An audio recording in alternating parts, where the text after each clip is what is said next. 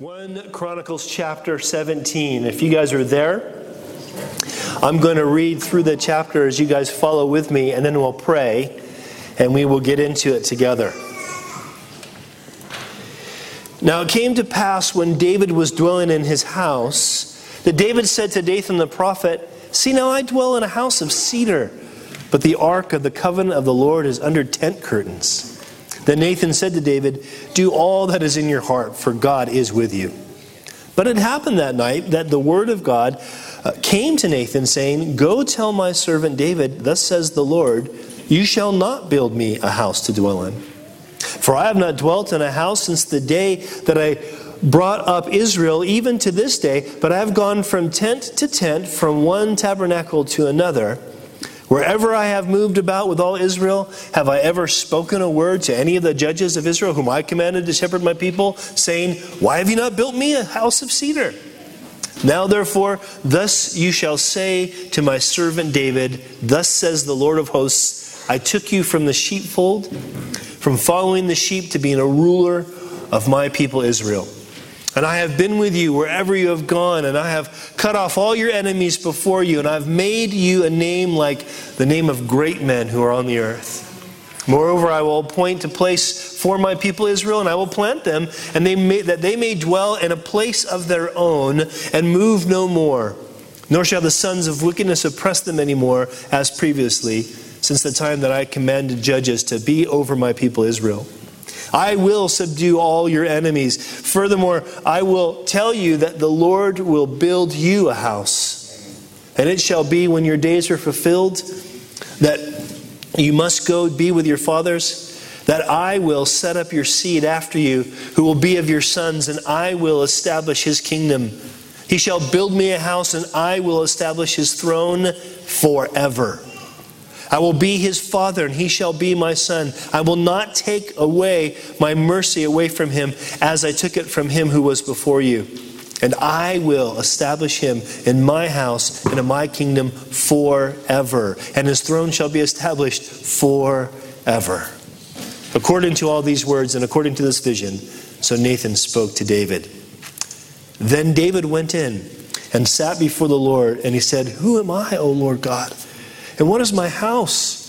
That you have brought me this far, and yet this was a small thing in your sight, O God. For you have spoken to, of your servant's house for a great while to come, and have regarded me according to the rank of a man of high degree. O Lord God, what more can David say to you for the honor of your servant? For you know your servant, O Lord. For your servant's sake and according to your own heart, you have done all this greatness and making known all these great things. O Lord, there is none like you, nor is there any God beside you, according to all that we have heard with our ears. And who is like your people Israel, the one nation on earth whom God went to redeem for himself as a people, to make yourself a name by great and awesome deeds, by driving out nations from before your people, whom you redeemed from Egypt. For you have made your people Israel your very own people forever. And you, Lord, have become their God. And now, O Lord, the word which you have spoken concerning your servant, concerning his house, let it be established forever. And do as you have said. So let it be established, and your name be magnified forever, saying, The Lord of hosts, the God of Israel, is Israel's God. And let the house of your servant David be established before you. For you, O my God, have revealed to your servant that you will build him a house. Therefore, your servant has found it in his heart to pray before you. And now, Lord, you are God and have promised this goodness to your servant. Now you have been pleased to bless the house of your servant, that it may continue before you forever. For you have blessed it, O Lord, and it shall be blessed forever. And Father, we pray that you would Continue to speak to us, Lord. We believe your written word is your word. And so we pray you would speak to us, that your Holy Spirit would help us understand how this applies to us. Help us, Lord, to be those who hear your word and do it. Lord, especially in a text like this, where the action really is simply that we would believe, Lord, help us to do that, to take you at your word. Father, do in our hearts what we cannot do ourselves. Please, for your glory and for our good, we pray it. In Jesus' name, amen. Amen. We don't want to forget that 1 and 2 Chronicles are one book in the Hebrew Bible. One book at the end of the Hebrew Bible as a summation of all of Israel's history. So that 1 and 2 Chronicles are really a series of sermons about Israel's history.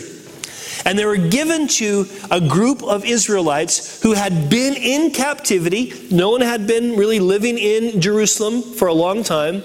They're finally freed from that captivity. They've gone back to rebuild Jerusalem. It's in shambles, and they think to themselves, is this all there is? By this time that they've gone back, probably the temple's been rebuilt, the walls are being rebuilt, but Jerusalem still is, is, is less than its former glory. In fact, what's really interesting about this is that the chronicler, the, the author of this, when he writes this out, he, he lets certain things, he leaves certain things out that Samuel might have put in or, or the author of Kings might have put in. He leaves out the conditions of the covenant that were with David. Now, some of those things will come out later in 1 Chronicles, but, but the author here leaves these out. And he does this on purpose because he is reminding this group of people who have returned from exile, he's wanting to remind them listen, God is still working. His promise was forever. And this is really significant because at this point of Israel's history, when they're hearing this read out for the first time, there is no one on the throne of Israel, and certainly not someone from who's the descendant of David. This is important. It's important because God made a forever promise, and if He made a forever promise, and, and yet the, the visibly we don't see the manifestation of that promise, we're left with a choice.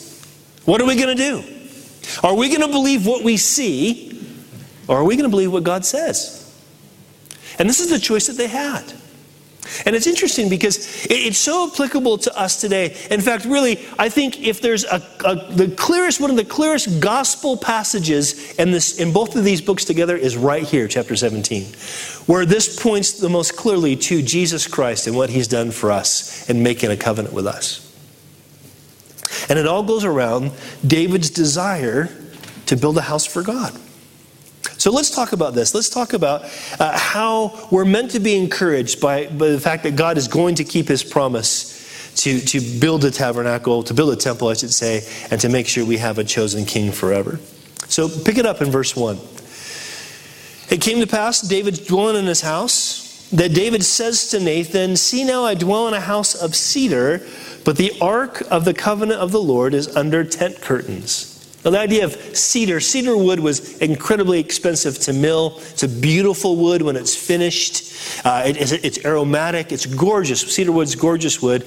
And, and, and people who put cedar wood in their houses had to be incredibly wealthy. So it wasn't, it was a sign of wealth. It was a sign of value. If, if, if, if your house was being built by somebody else and they lined it with cedar, it was a way to honor you as one of the most important in that culture. So David is in this house. It's a house that uh, he's had built. It's a house that came uh, with resources from surrounding nations who wanted to honor him. And he's in this house, and he can't help but think to himself, wait a second. I'm in this gorgeous house, this beautiful house, and the ark of the covenant of the Lord, the place where God dwells, makes himself known, it's under a tent curtain. It's not even under the tabernacle that Moses designed, it's under a temporary tent curtain. This doesn't seem right. And so when he brings this up to Nathan, Nathan says, You know, it seems right to me. You're, you're, you're thinking the right way, David. Do whatever is in your heart. What's going on here is David, I'm sorry, Nathan is assuming the wrong thing, as we'll see, but for the right reason. He, he was right to think the way David was thinking that, eh, that God should be the most valued among us. That, that we should you know, we should make sure that he's exalted, we, way even above his chosen king. How, how does this work? That there was something off balance there. He was Nathan was right to assume that David's heart was to please the Lord. That was David's heart. But David was wrong to assume that, or I'm sorry, Nathan was wrong to assume that David would automatically know how to please God. This is a thing that we need to think about. Because here's what this is a mistake that we can make. And, I, and I'm talking to you guys who are already Jesus followers. You've already put your faith in Jesus Christ, that He is God's Son, that He died on the cross for your sins, that He rose from the dead, that He's coming back soon. That's where your faith is. You're already a Jesus follower. Here's a mistake that we can make. We can want to have this heart to please God because God changes our hearts. That's what it means. When we become a Jesus follower, the, the Spirit of God gives us new life. We are born of the Spirit, as Jesus said. And that with that new life comes new affections. We want God more than we want our sin. We want to please God more than we want to please ourselves. And so David's, in a sense, like that. He's a model of that. And here's the mistake that he made. Here's the mistake that we can make. Okay, God, I want to please you. So therefore, if I just do my best, that's what's pleasing to you. If I give you what I think is my best, that's what you're after. And that often is a mistake. It's a mistake because what that shows is a confidence in ourselves. See, I wonder if David at this point, he's, he's in Jerusalem now, he's conquered that place, kind of named it for the Lord. He's, his house is built up. He's looking around going, Man, I've done really well. I've done really well. God, thank you. You, you help me. I'm here. God, I want to I wanna give something back to you, Lord. I want to I want to bless you now. You've done so much for me. I want to do something back for you. That's not a bad heart. The problem is, he should have said, Lord, so what is it? What would you have me do? And this is what we do. We want to love God. Again, I'm talking to you guys that are Jesus followers. If you're still kind of looking at this Christianity stuff, you might not be able to follow me here, but just try to understand. As a Jesus follower, you want to love the God who loves you. But here's the thing God, I want a tent of meeting because the cloud, that's the very presence of God, had settled on it, and the glory of God filled the temple. And all the travels of the Israelites, whenever the cloud lifted from above the tabernacle, that it, they would set out, but if the, if the cloud did not lift, they did not set out until the day it lifted. So the cloud, the cloud of the Lord was over the tabernacle by day, and the fire was in the cloud by night in the sight of all the Israelites during their travels. In other words, listen, God gave this kind of physical manifestation to show that He was with His people, and where, as we sang today, where He goes, they went. Where He stayed, they stayed. That's the way it was. So here they're in Jerusalem, and and David's thinking, well, this must be where God wants us to stay. So we need to build something that shows that God is with us. And God's going, I, I don't need that. God's presence isn't dependent upon what we build.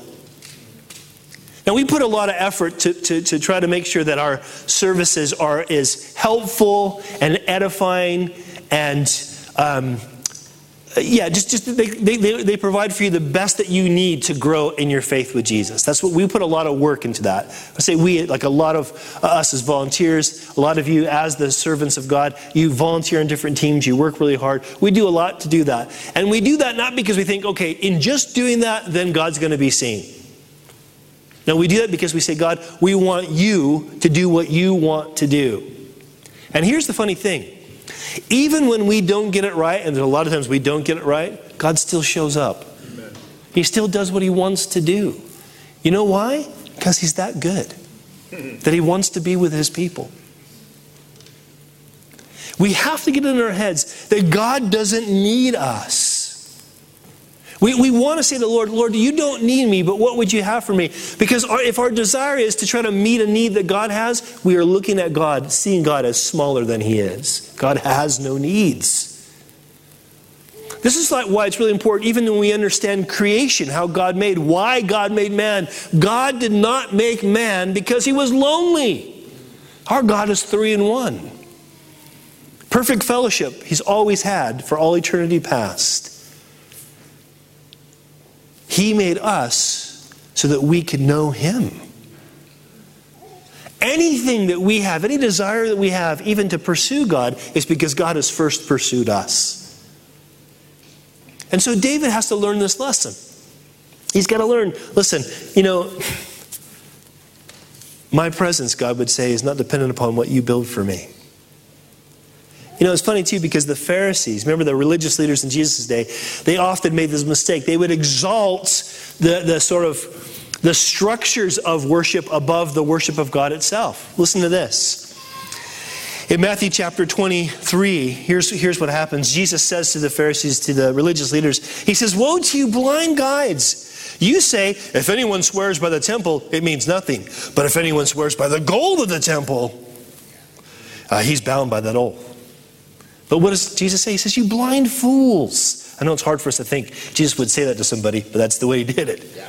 He says, You blind fools, which is greater, the gold or the temple that the gold is, makes the gold sacred? Which is more important? Guys, listen, we are not a great people because there's a lot of us, or we have a great building, or we have big budgets. The only thing that would ever make us great is if we have a great God. Do you understand that? And so David's wanting to get this, or God's wanting to get this through to David. David, listen, you have a desire, but you're desiring something that I don't really need. In fact, here's what God does instead God says, No, it's not you that's going to build me a house, I'm going to build you a house. Check it out. Look at verse, verse 7. So it says, Now therefore, thus says, uh, Thus you shall say to my servant David, this is what God's telling Nathan to say to David. Thus you shall say, Thus says the Lord of hosts, I took you from the sheepfold, from following the sheep to be a ruler over my people and I have been with you wherever you have gone, and I've cut off all your enemies from before you. Notice, and I have made you a name like the name of the great men who are on the earth. Now, I love this because here's God promising to David what he doesn't deserve. And the first thing he's already given to David is a great name. Now we already we know that. We we hear David, we think king, we think great. We think a man after God's own heart because this is what God has made him. But we forget David was the youngest of his brothers, which means he's the last to get an inheritance. David was the youngest of his brothers, which meant he got the rubbish jobs at home. He was the tender of the sheep, had to follow the sheep around. David would be the last brother from the family of Jesse that you would expect to get exalted, but God chose him to become the king of Israel. God exalted him. This is a, an amazing thing because when it says, I gave you a great name, in this context, it specifically means reputation. That David had this reputation of, of somebody with whom God is with, as, as Nathan acknowledged. David had a reputation with other nations of being this great warrior, and he was. God had given this great reputation. But name is more than just reputation, it's also identity. And I don't know if you realize this or not, but in that in this culture, in biblical culture, no one ever named themselves. No one ever chose their own identity. Now, this is the thing that's happening in our culture. It's not just a new thing, it's been happening uh, in Western culture increasingly for the last several hundred years. But where we think we decide who we are. But that's actually not true. It's not true culturally, even though we try to push that. It's not true biblically. We are the sum total of, of our experiences, our parents' experiences, our environment. We are a product of something other than just ourselves. Yes, we have choices to make, and that does form part of our identity, but our identity is something that we don't just grab on and decide for ourselves. Identity is something given to us. Now, this is kind of scary because some of us were given an identity that's not that great. I was given the identity of a son born of an alcoholic. I was given the identity of the, the littlest brother by four years. My three older brothers are all really close in age. I'm four years younger than them. I got beat up a lot growing up. I was given the, the identity, you know, of, of being poor by American standards. I was given the identity of having a, a mother, at least back then, that all she could do is be critical of me. So I took on the identity that was given to me, and it wasn't that great. Now, you might have been given an identity of a loving family. Parents who were committed and gracious and gifted, because we do inherit our parents' gift. Sorry, kids. and you might go, Well, I like the name I already have, but you still need to know that name was given to you. So when God says to David, I have made you, given you a great name, it's not just that he's given him a good reputation, but a new identity. He's no longer David, the red faced shepherd boy. He's David, the warrior, king, and poet. He's David, the man after God's own heart. That's the identity game. See, I don't know if you struggle with identity, and I, I, say for the ladies specifically, if you're wrestling with identity, how you are, what you look like, all this kinds of stuff, I really encourage you to go to the Equip in two weeks' time. It's going to be a great thing. But man or woman, if you're struggling with identity, you wonder, I don't like my identity or I want this to be my identity, you need to know something. You can't just choose whatever identity you want. You're going to be frustrated. You need someone else to give you an identity. And here's great news for you Jesus gives us a new identity. Yeah. Chosen. See, what God does for David, God's done for us in Christ. Listen to this promise that we have that Jesus speaks, the resurrected Christ, the glorified Christ, speaks to the church in Revelation chapter 2. Listen to this. Jesus says, if anyone ha- with ears, anyone with ears to hear must listen to the Spirit and understand what He is saying to the churches. To anyone who is victorious, we're victorious by faith, by the way, the Scripture tells us. Anyone who is victorious, I will give some of the manna which has been hidden away in heaven. In other words, you're going to receive a feeding, a nourishment from heaven. God's going to sustain you. He says, I will give to each one, listen, a white stone, and on the stone will be engraved a new name that no one understands except the one who receives it. Have you ever been given a nickname by a group of friends? When I was in uh, junior high, I, am trying to think of what that would be here. I guess that would be secondary school. So about 13, 14, is that secondary school? I think so, yeah. So, so in case you haven't noticed, my ears are a little bit big. And so the nickname my friends be, or tried to give me at first was 747, like the airplane. So you can imagine I got a lot of fights over that one. So after enough fights and enough frustration, they stopped calling me 747. And then I got a new nickname, Brownie which are those little girls that sell cookies. I don't know if you know what brownies are, but my last name is Brown, so I thought, well, I can at least tell myself it's a good nickname. And that was my label. All through high school, that's when you go through, you're 18 years old in the States going to school, I was Brownie. Even to this day, if I see one of these guys, you know, I'm 50 years old, they'll go, What's up, Brownie?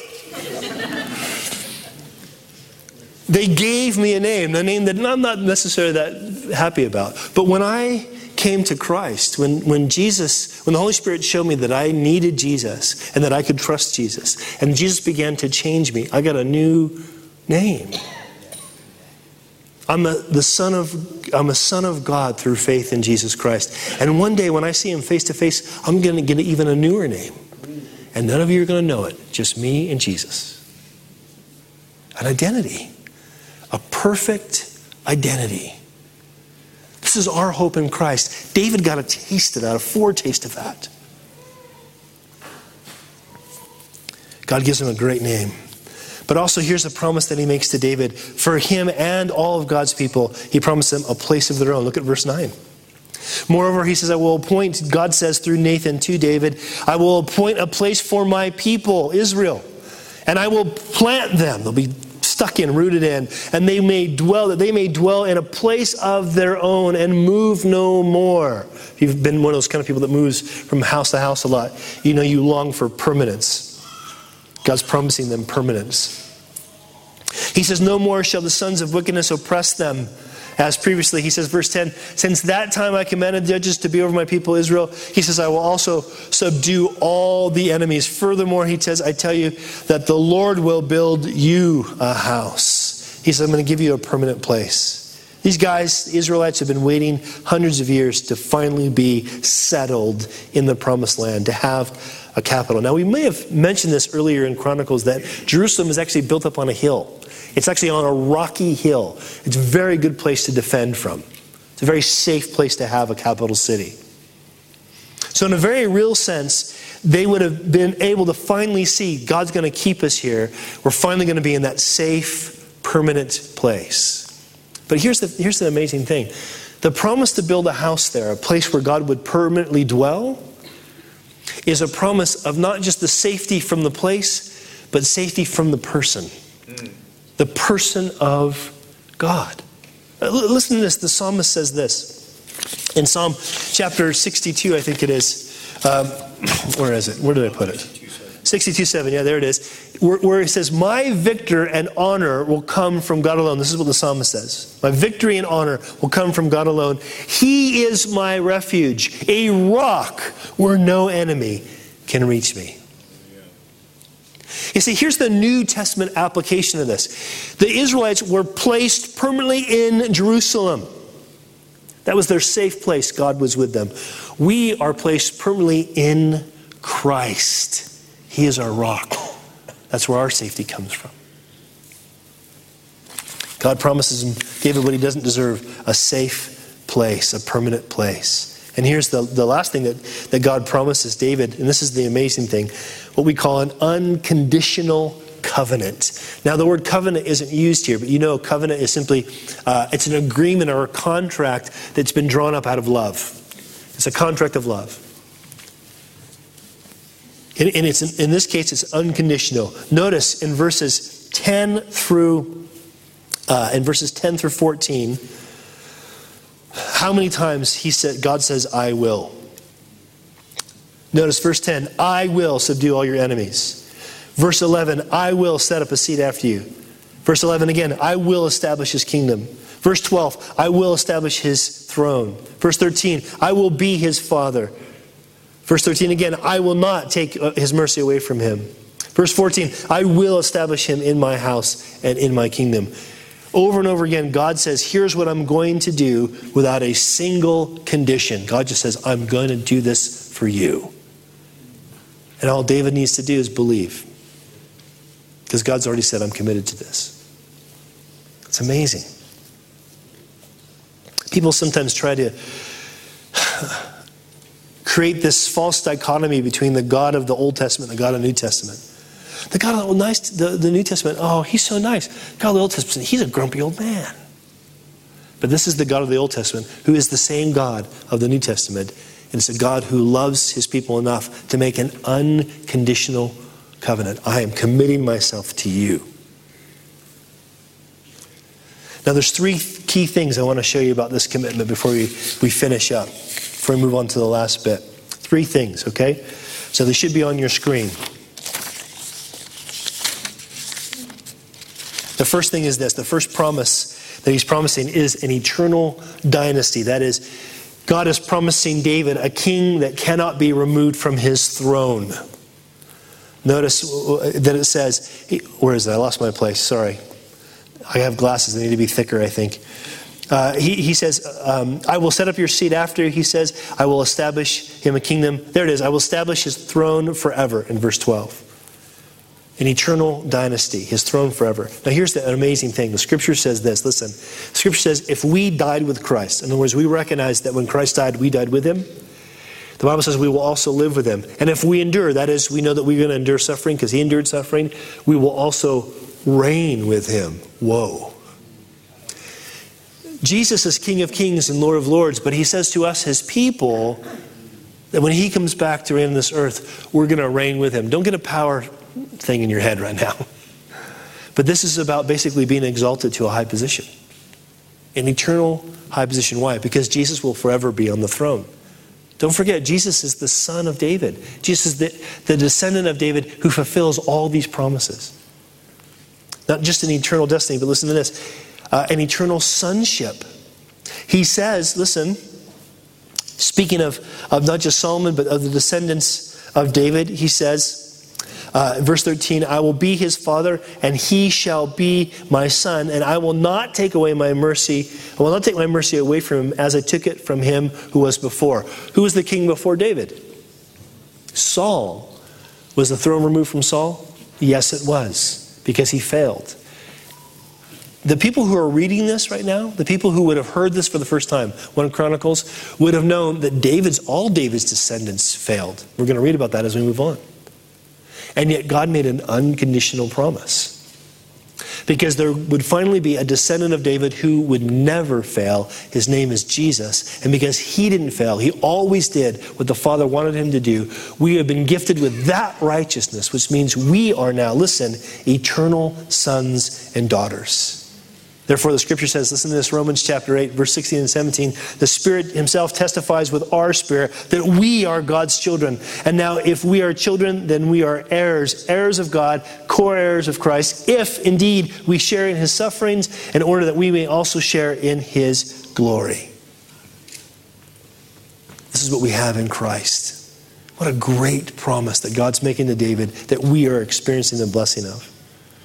And lastly, listen, not just eternal sonship, not, not just an eternal destiny, but God promises to David and his descendants eternal love, a position that cannot be lost. See, the scripture says later on in, in, in Romans 8, For I'm convinced that neither death nor life, nor angels, nor demons, nor things, uh, the present, nor the future, nor any powers, nor height, nor depth, nor anything else in all creation will be able to separate us from the love of God that is in Christ Jesus our Lord. Lord. The promise that God made to David about his descendants is fulfilled in Jesus, and when we're in Jesus, it's ours. This is the hope that we have. It's a hope that's bigger than religion. It's a hope that's bigger than anything else you might try to pursue. This is the house that God builds. Not one we build for ourselves. God, we're, we're doing our best. We're building a house. Please come be with us. No, the house that God builds Himself, that He allows us to dwell in forever. This is what we have in Christ. This is the promise that God made to David. So, how does David respond? Here he's desired what God doesn't need, and he had to be corrected in that. But then God, in his grace, promises what David doesn't deserve. He Doesn't say, David, you're wrong. He just says, you know what, David, forget it. I'm going to do this for you. So, how does David respond? He responds the way we need to respond. He responds in believing prayer. Verse 16, check it out. Then David went in and sat before the Lord. Now, this is important. Where did he go in? To the tent. He goes to the place that the ark of the Lord of the, uh, uh, of the I'm sorry, the ark of the Lord of the covenant is. He goes to that tent.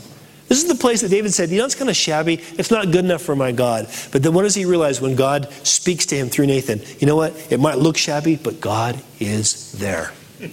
So I'm going to go where God is. So he goes where God is. He sits before the Lord and he says, Who am I, O Lord? And what is my house? That you've brought me this far. And yet, with a small, it's a small thing in your sight, easy for you to do, God.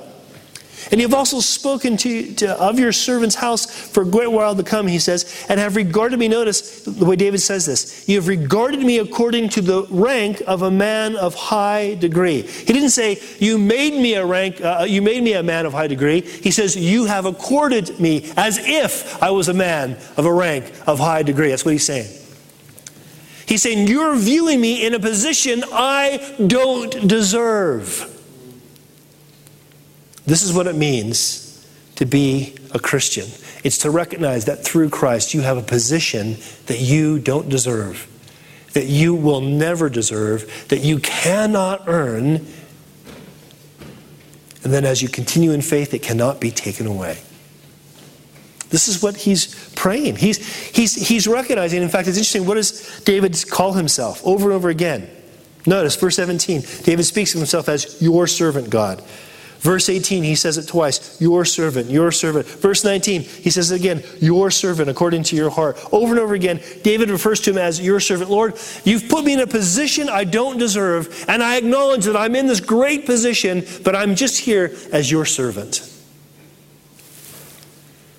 Hey, this is, this is how you know that God's done a work in your heart. When you recognize, man, Jesus has exalted me to a place I don't deserve, and because I'm sure of that, I just want to serve him in, in return. I just want to say, Lord, you're worthy of my whole life. Do you know why we're called servants, church? You know why the apostrophe is before the S? Because Jesus came as a servant. The Holy One of God came as a servant, and he served his Father to bring his Father glory and to bring us into his family. That's what he's done. And he calls us to follow suit. Lord, I'm not worthy to be called your child. You call me your child, though, and I accept that position, and I want to serve you as an obedient child. Just the way Jesus did. David responds with only, with only God deserves. God deserves to be served as our master. God is, deserves to be believed that He's actually put us in this high position. I, I think I would be crushed if one of my kids said to me, You're not my dad, or I know you don't want me as your child. I, I don't know if I could handle that. Because what's most important to me in my relationship with my children is that they know that they're my children. Actually, it's the second most important. I want them to know that they're God's children. but personally, relationally, I want them to know that they're mine. They're mine no matter what. I love them no matter what. Is God not worthy of our trust when He says, You're my son or daughter because you put your faith in Jesus? Is He not worthy of that trust? And if He's worthy of that trust, is not the right response that we would serve Him? Notice what else David prays. Verse 20. Oh Lord, David prays, there's none like you, nor is there any God beside you. Hey, there's lots of gods that people worship, but they're all false gods. He says in verse 21 And who is like your people? Israel, the one nation on earth whom God went to redeem for himself as a people. And he says later on, doesn't he, in verse 21, uh, your people whom you redeemed from Egypt. Now, this is really important because he's worshiping God, that God is uniquely worthy to be praised. And he's uniquely worthy to be praised because he's delivered all his people. Do you notice how this works? David starts by recognizing, I'm in this exalted position, but when he comes to worship, he says, I'm just one of your people. There's something special, or there should be something very special about when we come together to worship God. We should see ourselves, if we are believers in Jesus, as God's people, worshiping to Him on a, on a level. Do you guys do realize that this up here, these guys up here, are not the worship team? We are the worship team. You're not the audience, God is the audience. And we're coming together as His redeemed people. In the same way that God delivered Israel out of Egypt and slavery, God's delivered us out of slavery to sin. He's forgiven us and He's freeing us from sin because He loves us and He's chosen us. You know why God chose Israel? It wasn't because they were great. Because when Israel didn't even exist, God chose them in Abram. When Abram was married to Sarah and they had no children, there was no hope for an ancestry through them. But he supernaturally gives them a child. From that child becomes, becomes more children, eventually comes the entire nation of Israel. He took a, a, a, people that could not produce a nation and supernaturally produced a nation through them. And then when they went into slavery, he grew them through that trial and then pulled them out 400 years later that they numbered in the millions. He redeemed them out of that and now he's put them in their promised land. And this part of history in 1 Chronicles. And he said, I have chosen you. You're my redeemed people. And David says, Lord, I worship you as just one of your redeemed people. I worship you at the same level they are. Hey, listen, you might be tempted to think that you're better than someone else in this church. But let me tell you something. Your value is only in the fact that God has chosen you and redeemed him for yourself. You see, this is the thing we have to understand, okay? God's people are unique only because their God is unique. We're not so great because we're clever or we were smart enough to know that we should believe in Jesus. Or we're, we're, we're so willing or we were willing to believe in Jesus. Or we're so faithful, we're the ones who do always what Jesus wants us to do. None of those things are true. I've chosen you. Mm. The Lord started this work in us. L- listen to this. Peter says this about us, the church. He says, You are a chosen generation, a royal priesthood, a holy nation, his own special people. And here's what he wants us to do. Here's how that specialness shows that you may proclaim the praises of him who called you out of darkness into marvelous light. who were once not a people, but are now the people of God, who had not obtained mercy, but now have obtained mercy. Do you see yourself that way? Because what God is promising David has been fulfilled through Jesus, it is for us. Are you part of the redeemed people of God? Because there's no better people to be among Not because the people are so great. We all know each other, we're not so great. But because the God is so great. Lastly, in verse 23 to 27, David continues his prayer. And what does he say? And now, O God, the word which you have spoken concerning your servant and concerning your house, let it be established forever, and do as you have said. So let it be established that your name might be magnified forever, saying, The Lord of hosts, the God of Israel, is Israel's God. And let your house, the house of your servant David, be established forever. This is what David's praying. For you, God, here's why he praises, have revealed to your servant that you will build him a house. Therefore, your servant has found it in his heart to pray before you. And now, Lord, you are God and have promised this goodness to your servant. Do you see what David's doing? David is praying, he's seeking God according to God's promises. Now, a lot of you guys know what I mean when I talk about the prosperity gospel. Some of you guys don't know what I mean. And if you don't know what I mean, you're so blessed, probably. the prosperity gospel is a false gospel that teaches that when we, uh, when we have enough faith and we believe that our words have power, we actually change reality. God gives us power to change reality by our words. So we claim something in the name of Jesus and there's power to get what we want. That's a false gospel. But because it's a false gospel, people recognize it's a false gospel, we tend to not do what God does tell us to do, which is to claim His promise. That's a big difference. If you come up with your own promise, your own plan, and say, I claim this in Jesus' name, that ain't doing nothing. There, there's no power in that. And if you think there's power in that, your faith is in the wrong direction. You're believing a false gospel. But when God says something about us or something about His plan for us, He calls us to believe that to claim that, to pray accordingly.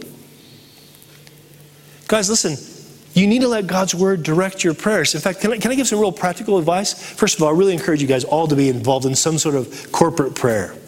As many opportunities for corporate prayer as you can get. With your family, um, you know, at, at, at, a house group, at a women's group, at a men's group, with some just some mates that you get together with, coming to a prayer meeting that we have on maybe on Friday morning or Sunday morning. Get involved in corporate prayer. And when you do, have your Bible open and pray what God tells us. Why? Because God wants to do what He says. Because God's going to do what He says. And what prayer does is not us getting God to do our will, it's us getting aligned with God's will. That's what happens when we pray.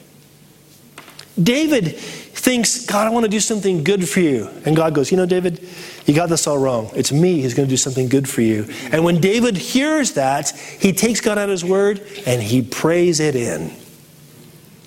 Pray it in. You're not creating reality, you're believing reality. You're believing what God says. We often say, or people often say, prayer changes things. And I know what they mean by that. I don't, I don't, want to be critical of that. But here's the truth it's not that prayer changes things, it's that God changes things and He changes us as we pray. Uh, James says, We have not because we ask not. See, here's the whole of the matter what we're seeing when the author writes this, he wants to encourage the people that are feeling a bit defeated, feeling like, well, okay, God made these promises to David, but there's not necessarily visible evidence. But we are back, and the temple is being rebuilt. I guess God soon said, I'm not sure. And the authors want to say, no, no, no. What did God promise his chosen king? He's going to fulfill it how much more we, this side of the cross, this side of Jesus' death and resurrection and ascension back to heaven, this side of that, how much more we should say, God, you have done, you are doing what you promised. We want to pray accordingly and we want to be changed accordingly. Amen? The house that God wants to build is us. It's us. Let's ask Him to do that right now.